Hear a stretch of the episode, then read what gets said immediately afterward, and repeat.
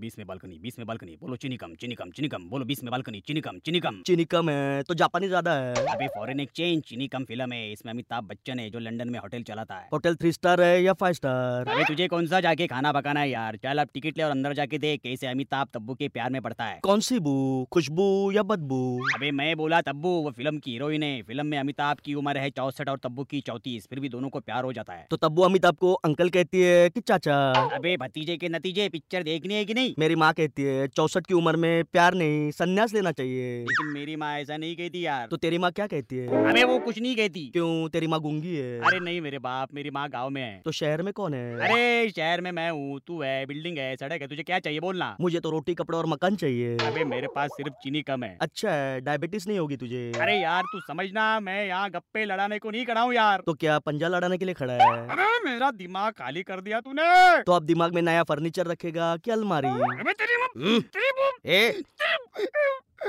अरे मैं हाँ। क्यों आऊँ तुझे लड़ना है तो तू लड़ अरे अरे अरे कोई मुझे बताएगा छोटी हाइट के दूल्हे के लिए घोड़ी कहाँ मिलेगी